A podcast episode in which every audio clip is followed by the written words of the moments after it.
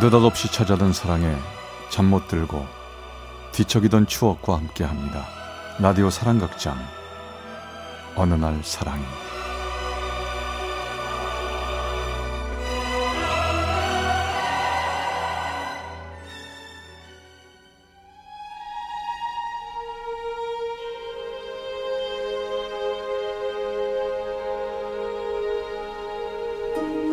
사랑의 체험수기 어느 날 사랑이 제 53화 상처로 남은 그 사람 Once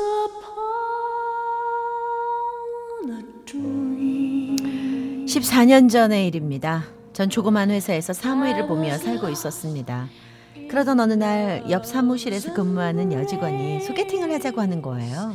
근데 갑자기 무슨 소개팅이에요?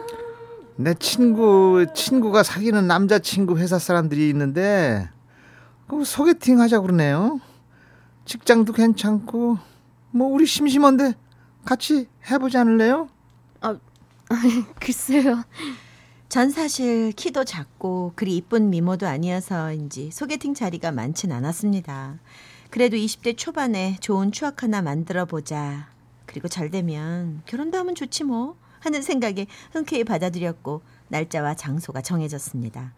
두근대는 마음으로 우리 둘은 그곳으로 갔고 남자 셋과 주선했던 한 명의 친구가 있더군요.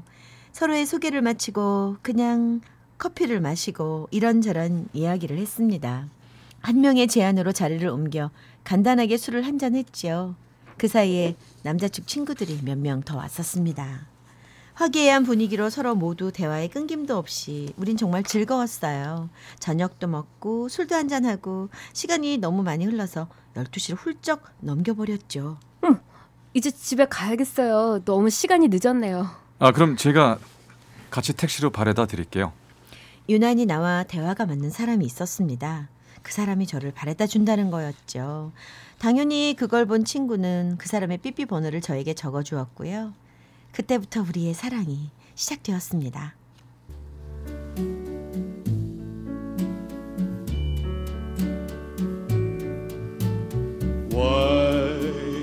직장이 멀리 있는 관계로 그 사람은 항상 타 지역에 있었고 집에 올 때마다 시간을 내 만났지요. 놀이동산도 가고 바다도 가고 차츰 시간이 지나면서 서로를 사랑하게 됐어요.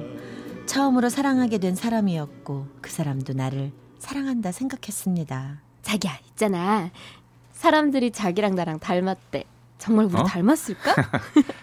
아 원래 닮으면 잘 산대잖아. 그리고 넌 너 저 그런 소리 몰라? 서로 사랑하는 사이면 닮아간대.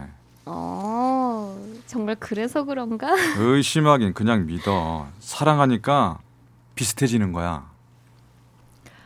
회사가 멀리 있어 만남의 횟수는 많지 않았지만 그리움이 더욱 커서 사랑의 감정은 빨리 진행이 됐죠.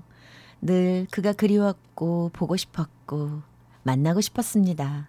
우린 만날 때마다 늘 뜨겁게 서로를 사랑했습니다.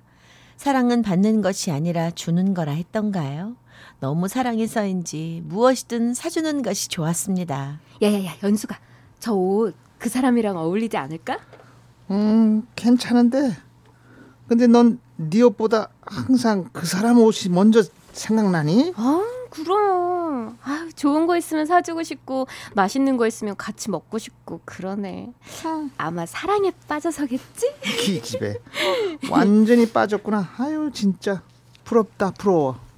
항상 월급을 타고 그 사람의 것을 사주면서 전 너무 기쁘고 행복했습니다. 나는 비싼 브랜드 옷을 못 사도 항상 그 사람의 것은 비싼 것. 그 사람의 부모님 옷도 유명 브랜드 옷으로 사줬습니다. 야 정말 고맙다. 진짜 좋다. 이 부모님도 좋아하시겠어.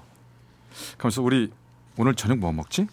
어 회 먹을까? 좋아 오빠 이번에 친구들 만나느라고 돈 없다고 했지 내가 쏠게 가자 그래 고맙다. 저기 근데 사실 고백할 게 있는데 저, 우리 아버님이 너 몰래 보고 가셨어. 뭐? 아버님이? 어, 정말? 언제? 아니, 며느리감이 들지도 모른다며 멀리서 보고 가셨어. 난 몰라. 난 그것도 몰랐는데. 근데 아버님이 뭘 하셔? 어, 뭐 다른 건 다 좋은데 키가 좀 작다 하시던데. 뭐? 아휴, 아들이 작으니 여자친구도 작은 거지 뭐. 아 신경 쓰지 마. 그냥 하시는 말씀이야. 며느리감이라 신경 쓰였었나 봐.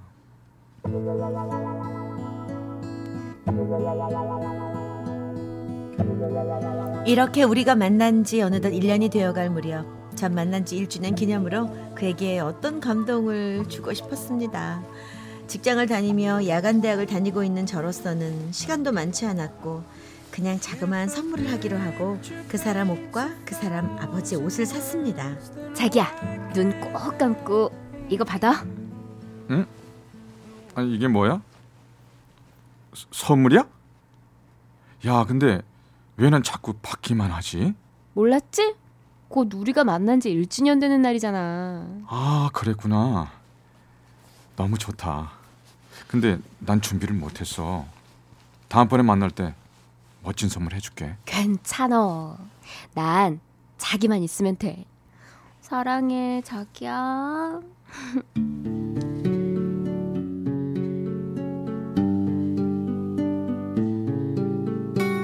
그 후 한참 동안 전 학교 중간고사 기간으로 바빴고 그 사람은 아버지 심부름으로 어디를 간다더군요.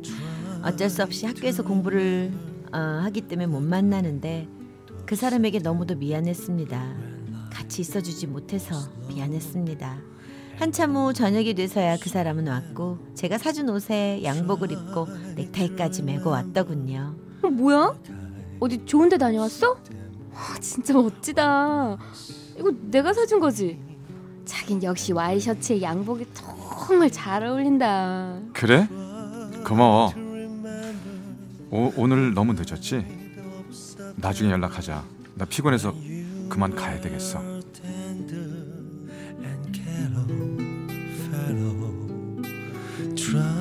그렇게 그 사람은 자기 직장이 있는 곳으로 떠났고 이상하게 그 뒤부터 연락이 뜸해지더군요.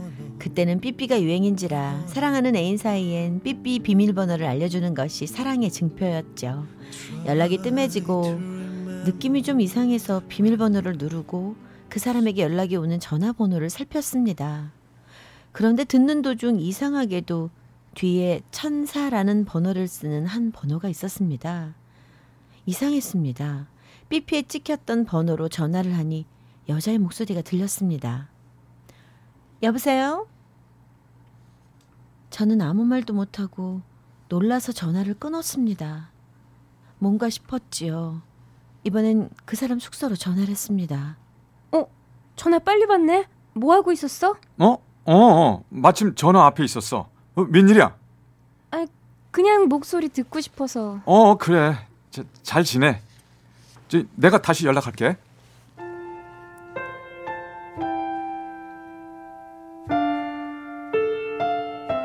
그 후 며칠 동안 예전의 통화량에 비해 횟수가 적어지고 통화 시간도 짧아졌죠. 삐삐를 확인하면 하루에 몇 번이고 같은 번호에 천사가 찍혀 있었습니다. 정말 슬펐습니다. 참다 참다가 마음을 굳게 먹고 전화를 했습니다. 형철 씨 혹시 나한테 할 말 없어? 응? 응? 무, 무슨 말? 아니 그냥 나한테 할 말 없냐고.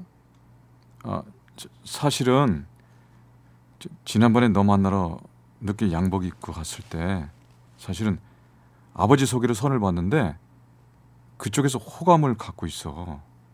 그리고 실은 이 부모님끼리 알고 지내는 사이라 거절하기도 그래서 만났거든. 그래서요? 형철 씨 생각이 뭔데요? 어, 그 그게 저기 아주 나도 거절하기도 그렇고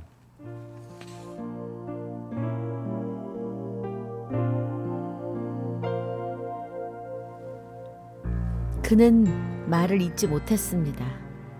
전 너무 슬펐습니다. 얼마나 믿었는데, 얼마나 잘해줬는데, 내가 뭘 잘못했는지 혼란스러웠습니다. 엄마도 오빠들도 다 결혼할 줄로만 알고 있는데, 전 정말 어떻게 해야 할지 몰랐습니다. 그렇게 며칠을 울었습니다. 그리고 그에게 전화를 해서 사정도 했습니다. 저기 내가 앞으로 더 잘할게. 내가 잘못한 거 있으면 말해줘. 아니야 그런 거 없어. 아, 형 어떻게 나한테 이럴 수가 있어? 내가 너네 부모님하고 너한테 어떻게 했는데 없는 돈 털어서 월급만 타면 옷도 사주고 얼마나 잘해줬는데 저, 이제 그만하자. 너도 다른 사람 만나서 잘 지내면 되잖아. 전 그가 미웠습니다. 어떻게든 복수를 하고 싶었습니다. 전 술을 마시고 천사로 찍힌 전화로 전화를 했습니다. 잠시 후 여자 목소리가 들려왔어요. 여보세요? 여보세요 혹시 형철 씨 아세요? 네. 그런데 누구세요? 형철 씨랑 사귀던 사람인데요 그래서요. 당당한 그 여자의 목소리가 황당하더군요. 1년 가까이 만났고요 부모님도 저 알고 계세요 그리고 선보러 가던 날 내가 사준 와이셔츠에 양복 입고 간 사람이에요 그게 나와 무슨 상관이죠? 제가 전화를 한 이유는 무엇을 하시라는 게 아니라 그 사람이 그런 사람이고 또 그 부모님도 딸 키우면서 한 부모님의 소중한 딸한테 이렇게 상처를 준 분이라고요. 아, 그것도 상관이 없다면 잘 사귀시고 행복한 사랑하세요.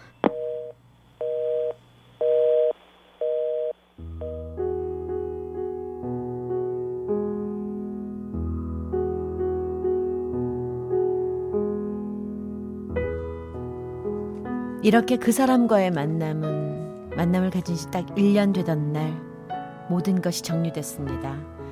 헤어진 것을 알고 우리 가족들은 마음 아파했고 저 또한 너무 힘들었습니다. 그러나 시간이 약이더군요. 상처가 아물어갈 무렵 가끔 옆 사무실 여직원에게서 그의 소식을 들었습니다. 그 형철 씨, 그 여자하고는 헤어졌대. 그리고 얼마 전엔 일을 하다 사고로 많이 다쳐가지고 고생한대더라. 그래? 어쨌든 이젠 나랑 상관없는 일이야.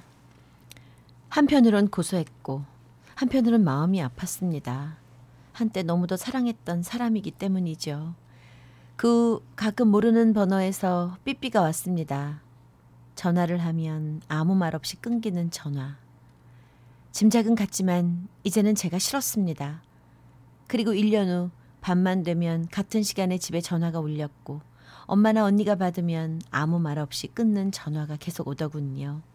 제가 전화를 받았습니다. 여보세요? 여보세요? 저 기 나야. 잘 지내고 있어? 네. 그냥 잘 지내는지 궁금해서 전화해 봤어. 혹시 내 핸드폰 번호 알려줄 테니까 연락할 수 있으면 연락해. 번호는 011 아니, 아, 되, 됐어요. 몰라도 돼요. 알고 싶지 않아요. 그냥 전화 끊을게요.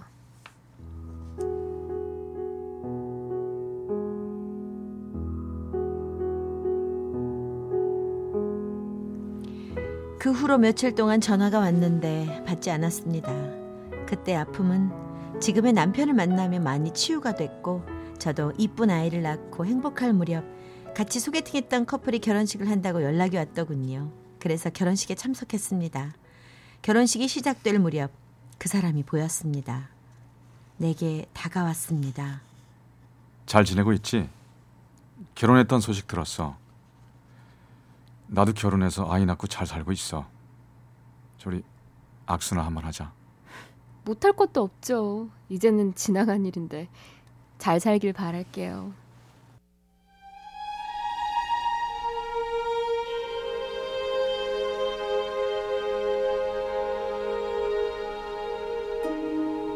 모든 것이 아득한 꿈 같았습니다.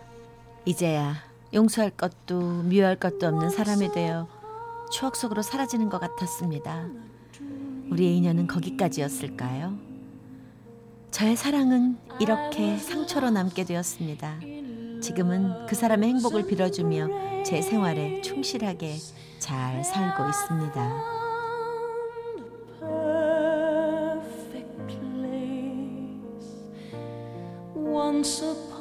광주 광산의 박모 씨가 보내주셨습니다. 어느 날 사랑이 제 53화 상처로 남은 그 사람 편이었습니다.